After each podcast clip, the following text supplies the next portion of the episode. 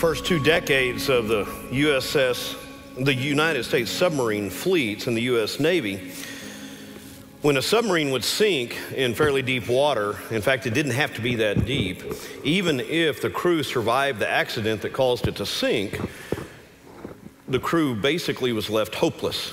Story of 1924 of one of the, the early submarines that sank, where they know that the crew had survived the crash and the crew was able to make it to an air pocket and live several days. Divers were able to get down and they knew that people were inside and were alive, but there was nothing that they could do to rescue those who had survived the crash who would eventually die there in the bottom of the ocean. That caused the U.S. Navy to begin to seek a solution. And uh, what developed from that, if there's any Navy people here, well, you may be familiar with the term of the McCann Rescue Chamber uh, that was developed uh, to help they could lower that chamber, create an air pocket inside that chamber, and, and allow crew inside, seal it off, raise it back up. It took years to work on that project until they came up with a working model. And May the 23rd of 1939, it made its debut. The, it was actually still in an experimental stage at the time of the sinking of the Squalus off of the Massachusetts coast and uh, off, I'm sorry, off of Portsmouth, New Hampshire. And, and this, the submarine rescue vessel that was actually uh, captained by Lieutenant Commander Momsen, who was serving as the head of the experimental diving unit, was within about 24 hours of where the submarine sank. And so they deployed there. They arrived on site in less than 24 hours. They lowered the rescue chamber a kind of an upgraded version that they'd been working on that he, this, this captain himself or this lieutenant had developed. And in four dives over the next 13 hours, were able to rescue all 13 survivors. One of the, the, the, most challenging or, or telling things, though, is those sailors that were trapped in that submarine pretty well knew that their circumstances were dire. And in fact, when divers first went down to the submarine, they heard tapping from inside the submarine. And so they tapped on the outside of the submarine, trying to see if any, you know, who was still alive. And, and the response from inside by Morse code were the four words Is there any hope? Within the next few hours, all 33 men who were alive at that point were rescued. You know, we live in a time where we watch the news, uh, we see. I, I was had tuned things out for a couple days over Thanksgiving, and Friday afternoon at some time I checked the news and found out there's a whole new scary COVID strain out there that's shutting down nations and, and uh, disrupting governments. And uh, the stock market took apparently a huge plunge on, on Friday based on the news of this one new COVID strain. But we live in a time where people are crying out, Is there any hope? Oftentimes, the sad thing is, many of us within the church are walking around with frowns on our faces as though we are without hope. But regardless of who you are, what your circumstances, if you put your faith in Christ, if you are trusting in Him, the resounding answer to that question is yes, there is always hope. I have stood next to the, the casket when family would come and ask me, Is there any hope? Yes, because of Jesus, there is hope. I've stood by the bedside of those who had just received a heart uh, valve transplant or, or had just received a bypass. And, and they, they, if you've seen anybody that's just been through that kind of surgery, uh, they're pale and they have that ashen gray look. And, and people will ask the question Is there any hope? I'm here to tell you today that regardless of your circumstances, if you put your trust in Christ, there is always hope. Because hope is not based on our ability to do anything. The hope of the believer is based in God's redemptive work. Our hope is a, is, is a biblical hope, a biblical faith that rests on the trustworthiness of God to keep his promises, not on our ability to do anything. So, yes, there is always hope for those who follow Christ. The hope of the Jewish people for centuries was placed in a coming Messiah. Sadly, many of those who were alive when that Messiah appeared missed him. John knew it. John put it in his prologue.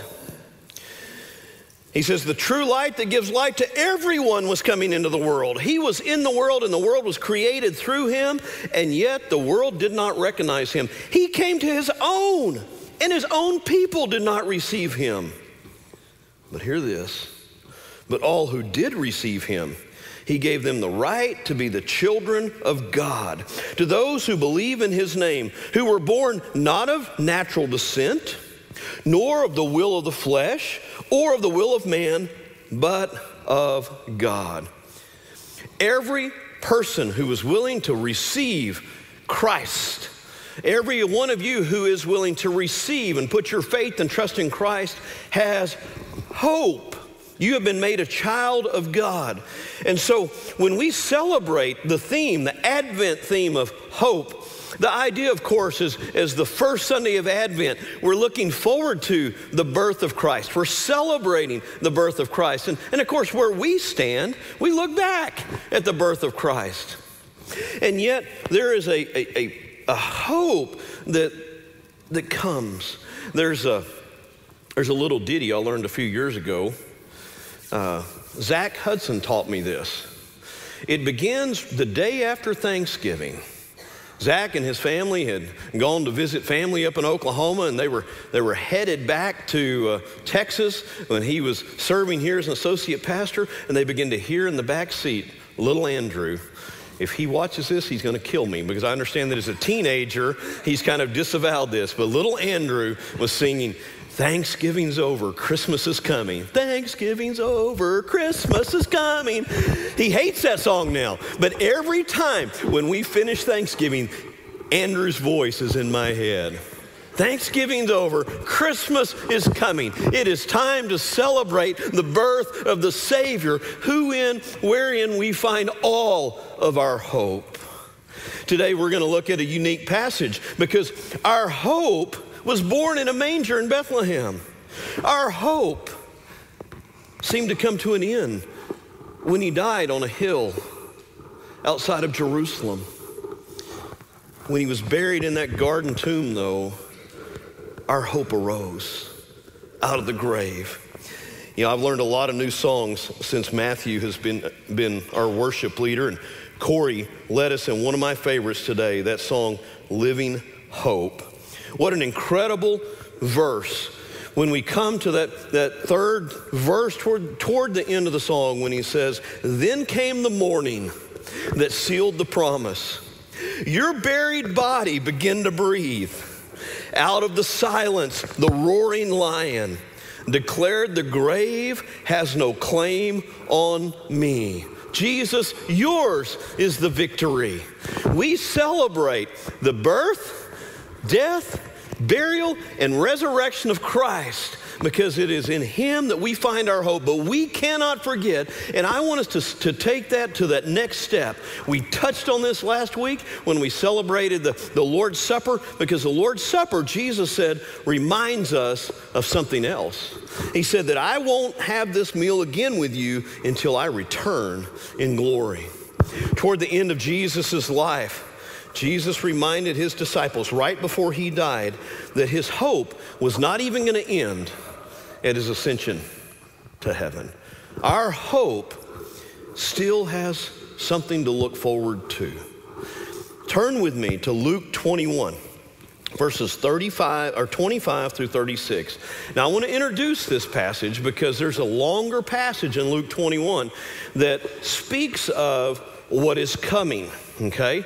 from Jesus' perspective as he spoke to those disciples and those who were listening to him at that point. Beginning back in about verse 4 of Luke 21, Jesus begins to talk about the signs of the age, things that are coming ahead.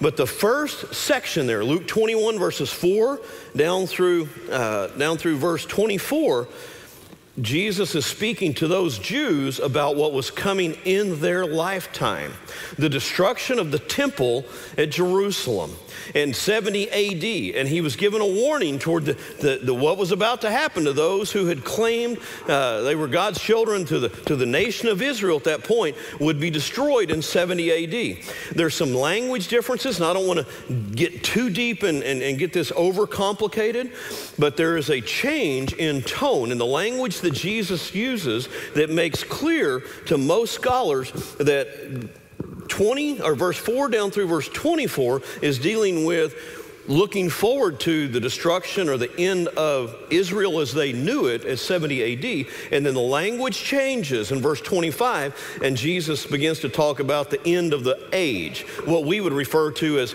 the end of the world or his, his final return, his, uh, uh, his I'm sorry, the, the, the rapture and, and the end of days when, when Jesus brings things to a close. So I want you to begin with me there because our hope today is still, even though it's rooted in what's happened in the past, our hope still has a future aspect to it. Everything that we have to look forward to as a believer gets better from this day at this day forward as we look forward to the coming of Christ. Read with me verse 25 down through verse 36. The scripture here says, Then there will be signs in the sun, moon, and stars, and there will be anguish on earth among nations bewildered by the roaring of the seas and the waves. People will faint from fear and expectation of the things that are coming on the world because the powers of the heavens will be shaken. Then they will see the Son of Man in a cloud with power and great glory. But when these things begin to take place, stand up and lift your heads because your redemption is near. Then he told them a parable look at the fig tree and all of the trees. As soon as they put out leaves, you can see for yourselves and recognize that summer is already near. In the same way, when you see these things happening, recognize that the kingdom of God is near. Truly, I tell you, this generation will certainly not pass away until all these things take place. Heaven and earth will pass away, but my words will never pass away. Be on your guard so that your minds are not dulled from carousing, drunkenness, and worries of life. Or that day will come on you unexpectedly like a trap. For it will come on all who live on the face of the whole earth. But be alert at all times, praying that you may have strength to escape all these things that are going to take place and to stand before the Son of Man. Jesus here gives a warning to all people that there is one, one day he is coming back, and his return is going to be the first point. Jesus is coming back. Let's settle that issue. Jesus will return. And when he returns, he will come in a different form than his first coming. When Jesus entered uh, this earth, his incarnation in the first instance is what we're celebrating during this Christmas season. Jesus was born of the Virgin Mary. Jesus came as an infant, dependent upon a mom and a dad who would raise him. He came to, to uh, a manger. He, he came in a lowly way. His birth was announced to, to shepherds first. He came to walk among us as a infant and yet, even in all of his frailty in the human form that he took on, he was always God. He was God.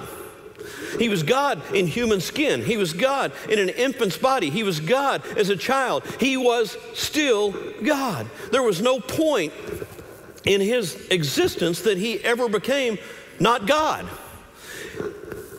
Philippians tells us that there was a time when he set aside some of his deity. He set aside some of the claims of his godness to humble himself, to be to take on the form of a man so that he would die on a cross, taking on our sin. But never did he cease being God. He always was. And in fact, it related to our study today.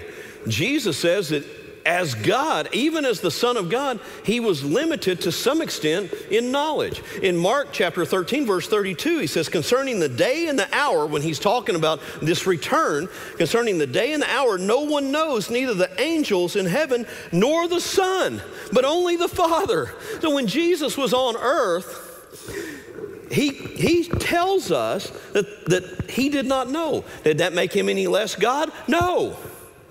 He chose not to know while he was on earth. I assure you that as he stepped into the presence of his Father, he's once again completely omniscient.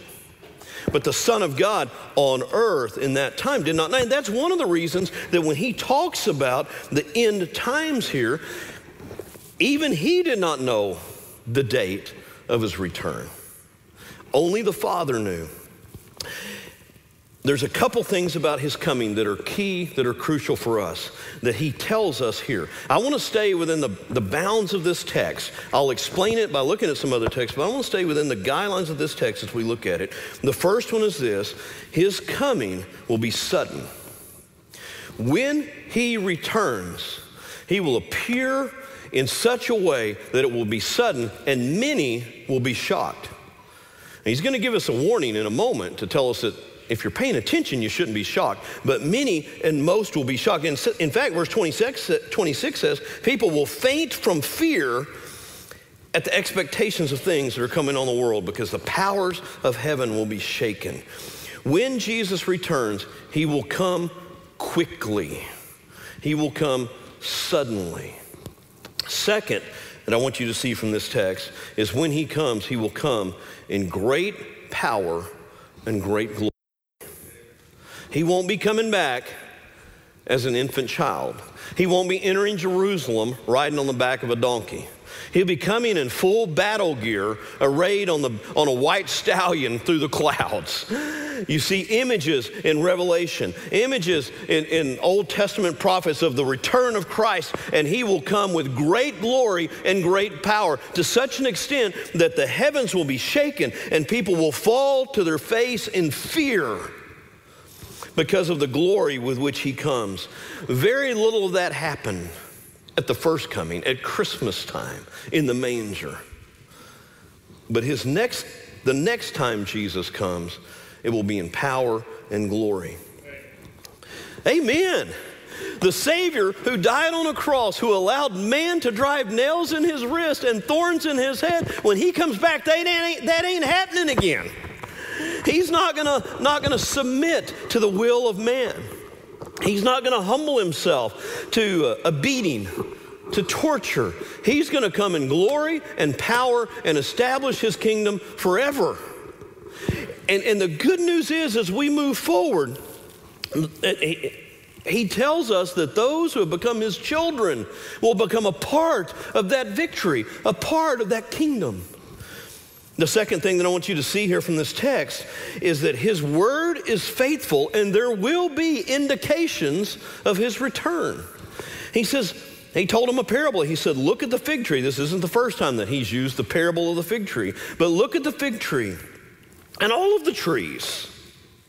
As soon as they begin to put out leaves, you can see for yourselves and recognize that summer is already near. Now, I want to pause here for just a moment because we live in a, in a, technological age. We live in an age of calendars and, and, you know, information cycles and continuous news cycles. Most of us know that summer is near because it's on our calendar, because it's in the news. Eh, when you live in an agrarian society, pre technology, oftentimes their best indicators of where they were, unless you were an astrologer or astrologist or astronomer, and you studied the cycles of the moon and the stars, you were a farmer who you looked at the signs of the land. And so they, they would be able to tell when summer was near, when, when spring was turning to summer, when the leaves would begin to bud out. They would know that, that the days were getting longer. And it was time to, to plant so that they be, could begin to prepare for harvest. They looked at those kind of signs. And so Jesus says, Look at the fig tree. How is it that you know that summer is already near? You look for the signs, you look for the buds on the plant. In the same way, look for the signs. When you see these things happening, recognize that the kingdom of God is near. When you see signs of the end, when you see earthquakes and, and, and wars and, and battles, you can know that the end is right around the corner. Now, one of the, the challenges for mankind over the last 2,000 years, you don't have to study very deeply in, in Christian theology to understand that every generation of Christians saw the earthquakes and the wars and the battles of their generation as the time or the indications that the time was near for Jesus' return. And as I've studied that over time and as I've, I've, considered that, at least the big picture of all of that, that's what causes me to be cautious and careful about getting too deep into the details of, of those. I remember sitting in a, in a, a Sunday evening Bible study led by a professor from Howard Payne University when I was a teenager in high school. And he detailed how all of the, the military weaponry that had been developed over the last 20 to 30 years uh, exactly coincided with images of the book of Revelation. And how we must be coming near the end because this type of, of Cobra helicopter looked like a grasshopper's a lion's head with a scorpion tail. It was predicted in Revelation. And I think that at those, those kind of things we have to be cautious about. But we need to be ready and we need to be aware and keep our eyes toward the heavens because he tells us that he will give us indications. We need to be prepared. Now, there's some language here, and this is the one confusing verse from this text that, that, that causes a consternation for scholars. Verse 32, he says, I tell you, this generation will not pass away until all things take place. What did he mean by this generation? That has caused some people to believe that he was talking about that generation to whom he was speaking. The rest of the language in the context from verse 25 down through verse 36 does not indicate that that the rest of the context from 25 down through verse 36 does indicate that he's talking about something at the end of times. There's two possible meanings that most scholars give to the language here. The first one is this uh, that that generation, that it's the generation that begins to see these signs. One of the, the signs that, that really has I've paid most attention to is what goes on in Jerusalem, what goes on in Israel. Because Israel was destroyed in 70 AD and it became a nation again in 1948. And so it seems to me that we are certainly much closer to the end of times now. Once Israel became a nation, the Hebrew language that was dead, that was not an official language for uh, 18 centuries became an official language of a nation again, and the people who identified as, as Jews began to gather again and, and, and dwell in a physical nation of Israel. And yet, here we are, another 70 years past that time, nearly.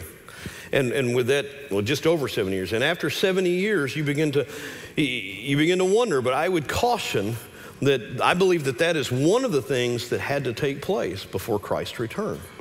And so when we, we look toward these signs, if he means that generation that begin to see the signs, we may very well be in that generation that's going to see the return of Christ. I often say when I stand in a, at a graveside, at a burial of, after a funeral service, that one of the most exciting places to be when Jesus returns is going to be right there in that cemetery. Because scripture says that Jesus will return suddenly. And when he returns, the dead in Christ are going to be raised first. And then those who are alive in him are going to be caught up together with them in the air. What a day that is going to be. And if that day happens in my generation, I would love absolutely love to be preaching a funeral, standing in the middle of a graveyard when those graves burst open of those who are asleep in Christ and are resurrected and caught up with Christ in the air. Oh, to see that day. Lord, let me be a part of that generation. The word may mean and this is what E. Earl Ellis, who is a, a renowned New Testament scholar that taught at, at, Southwestern for years, he passed away a few years ago. Edward Schweizer both simply saw that generation as the generation of the church age. That, that it was this age, there was nothing else that God was going to do. Once Jesus ascended to heaven, there, there, was no more time that he was going to be active on this earth until he returned. And so, this generation, the church age, those of us who are his children, should be always looking forward to the return of Christ. We should always be prepared. We should always be walking in a relationship with him, knowing that at any moment, at any day, his return is imminent.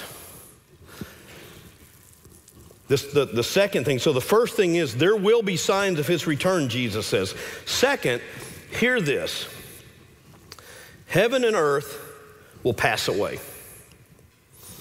Heaven and earth, as we know it, will be destroyed.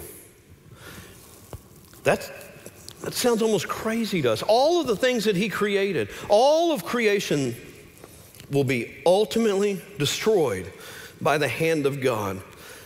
I believe because it was all stained by sin. I want to read with you, and you can listen or follow along. A passage in, in 2 Peter chapter 3 that, that speaks very clearly to this. And it also speaks to the time that we're in because there are scoffers right now. If you get out on the internet and you say anything about Jesus' return, if you say anything about Jesus, you're going to get scoffed at by, by people on, on social media. But certainly if you say anything about the end of times. Verse, chapter 3, beginning in verse 3 of, of 2 Peter, the scripture says, Above all, be aware of this. Scoffers will come in the last days, scoffing and following their own evil desires, saying, Where is his coming that he promised? Ever since our ancestors fell asleep. All things continue as they were since the beginning of creation. They deliberately overlooked this. By the word of God, the heavens came into being long ago, and the earth was brought about from water through water. Through these, the world of that time perished when it was flooded. By the same word, the present heavens and earth are stored up for fire, being kept for the day of judgment and destruction of the ungodly. Dear friends, don't overlook this one fact. With the Lord, a day is like a thousand years, and a thousand years like one day. I want to pause there for just a moment because you've heard that thrown around before when you talk about end time stuff. That's not someone's philosophy, that's the Word of God. Hear that. That's the Word of God. The Lord does not delay His promise as some understand delay, but is patient with you, not wanting any to perish, but all to come to repentance. But the day of the Lord will come like a thief, and on that day the heavens will pass away with a loud noise, and the elements will burn and be dissolved, and the earth and the works on it will be, disclo- will be disclosed. Since all these things are to be dissolved in this way, it is clear what sort of people you ought to be in holy conduct and godliness as you wait for the day of God and hasten its coming. Because of that day, the heavens will be dissolved with fire and the elements will melt with heat. But based on his promise, we wait for new heavens and a new earth where righteousness dwells. Heaven and earth are temporary. Jesus tells us in Luke 20, excuse me, Luke 21 there, verse 33, heaven and earth will pass away. Why does that matter?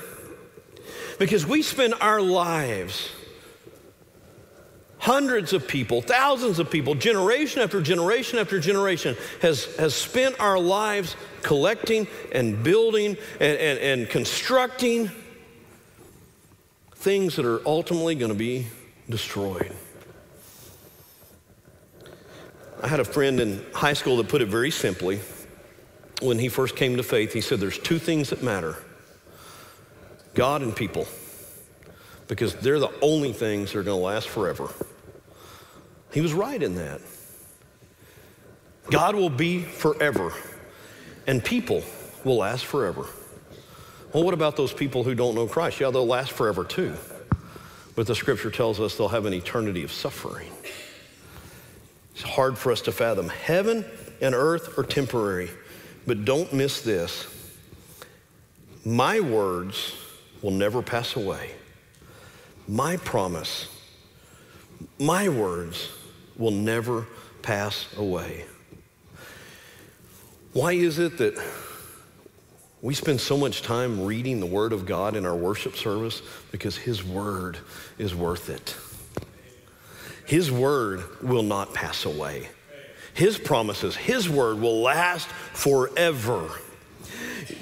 It, you may hear scoffers saying, Oh, where's that coming you're talking about? Oh, where's the end of times? God's Word will be fulfilled in God's timing. His words are everlasting. God's promises will be fulfilled. Jesus is coming back. The first paragraph here tells us. The second paragraph reminds us that he is faithful to his word. There are signs of his coming, and he is faithful to his word. And then the third paragraph is, is at least structured around two imperative statements. The first one is this be on guard. Be on guard. To be on guard means to stand at attention, to be ready, to be watchful. Be on guard. Why? Why what must we be on guard? So that our minds are not dulled. It's real easy to get caught up in the things of this world. And he lists a few of the things of this world that are most dulling to the mind carousing. Not a word we use a lot anymore uh, maybe in, in some of the older generation's language, to, to carouse around and, and basically you're trolling for trouble. Uh, nowadays, you troll for trouble on the internet. People would troll for trouble by going up and down uh, Main Street looking for, for stuff to get into. Some of you that grew up in small towns, that meant going from, you know, maybe the Sonic to the grocery store and back and forth. But carousing around, letting your mind be dulled, not paying attention, not being alert drunkenness, chemical dependency, whether that be from alcohol or, or, or, medication or something else that you're using to dull your mind. He gives us warnings specifically here against drunkenness. But what else dulls your mind? He says the worries of life. When you're so, so caught up with the worries of this world, what's going to happen in this world? What's going to happen to, to even what's going to happen to my health? What, what if this happens? What if that happens? If you spend your time worried about this world, by definition, you're not focused on or concerned about the world that's going to last forever His kingdom. And so when we're caught up in the things of this world, the pursuits of this life, the worries of this life, we're going to miss out on, on God's kingdom. We're going to miss out on, on being prepared and being on guard for His return. So be on guard. And then he says, be alert at all times. What's really the difference between those? To, to be on guard, he tells us, he gives us some warnings about things that would dull your mind. When he tells us to be alert, he tells us some things to do. So some things to stay away from. Stay away from the carousing, stay away from the drunkenness, stay away from focusing on the worries of this world because they're like a trap. But be alert. How do you stay alert? Praying, praying, praying. There in verse 36 be alert at all times, praying that you might have strength to escape all things that are going to take place. Praying. What is prayer? Prayer is that constant communication with God. It's walking in that relationship with Him, staying attuned to Him, attuned to His leadership for your life, His purpose for your life, communicating with Him, lifting your burdens before Him, and hearing His direction for your life. Staying in tune, be alert, praying, so that you aren't caught unprepared. What does it mean to be caught unprepared? the most important thing that I can tell you here, the, the, the, one thing that you have to do to be prepared for the second coming of Christ is believe. Believe that he is who he says he is. Believe that he did what Scripture says he did on the cross for you and for me so that we could have everlasting life. Believe that he's coming back. Be ready. If you have not come to that place where you have believed, you put your faith and trust in him, you will not escape the dangers of his coming. For some, the return of Christ is going to be an incredible, glorious day of celebration. For some, it's going to be a horrible day of condemnation. And it all hinges upon whether or not you were prepared, as the last phrase of the last sentence of the last verse says, to stand before the Son of Man. The only way that you can stand before the Son of Man is if you put your faith and trust in Him and receive the cleansing of your sins by His blood. If you have trusted Christ as your Lord and Savior, if you have entered into a relationship with Him, if you are a part of His family, as we read all the way back in John chapter 1, those who did receive Him became the sons of God. They became the children of God to those who believe in his name. If you have believed in him and trusted in him and are walking in relationship with him, you have nothing to fear at the return of Christ. And in fact, you ought to be looking forward to it. You ought to be excited about it. It ought to be a day that excites you and that, that, that you celebrate and you wish for. Well, Pastor, what if I don't make it until that day when he returns? You still have to be prepared to stand before him. Because if he doesn't come for you, or if he doesn't come for the whole world while you're still alive, he's coming for you first. And if you're not prepared to stand before the Son of Man when you take your last breath on this earth, whether it's because you're caught up together in the air, or whether it's because you stand on this earth for judgment, or whether it's because you've taken your last breath and died, if you're not ready to stand before the Son of Man when you take your last physical breath, you'll be separated from God for all of eternity. My prayer would be and has been for most of my adult life that I would get to see the return of Christ. What a glorious day that would be to be caught up together, to be raptured with believers together in the air, to greet my Lord and Savior in there. And on that day, to meet those of my loved ones who have already were asleep in Christ, as 1 Thessalonians 4 says, and their bodies are in the grave. They're caught up and, and reunited with the Spirit, and, and to greet them and to meet them in the air. What a glorious day that would be. But if I don't live to see that day, I am absolutely confident, as my daughter Katie was, that when I take my last breath on this earth, I will awake to the glorious face of my Savior who has come to take me home. And in John 14, that's what he promised his disciples. Peter and James and John and the other uh, eight that were still there with him. His promise to them was that I'm going to prepare a place for you and I'll come again to receive you unto myself, that where I am, there you may be also. Jesus is returning. His physical return is imminent. It's unquestionable. He will come back for his church.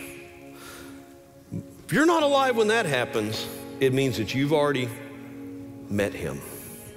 My prayer is that whenever you meet him, whether it's on that day or someday sooner that you're ready to stand before the Son of God.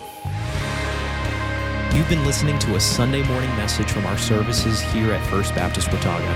Our family's mission is to exalt the Savior, equip the saints, and evangelize the lost. If you want to know more about First Baptist Watauga or need to reach out to us for prayer, go to fbcwatauga.org and let us know. In all things, to God be the glory, honor, and praise.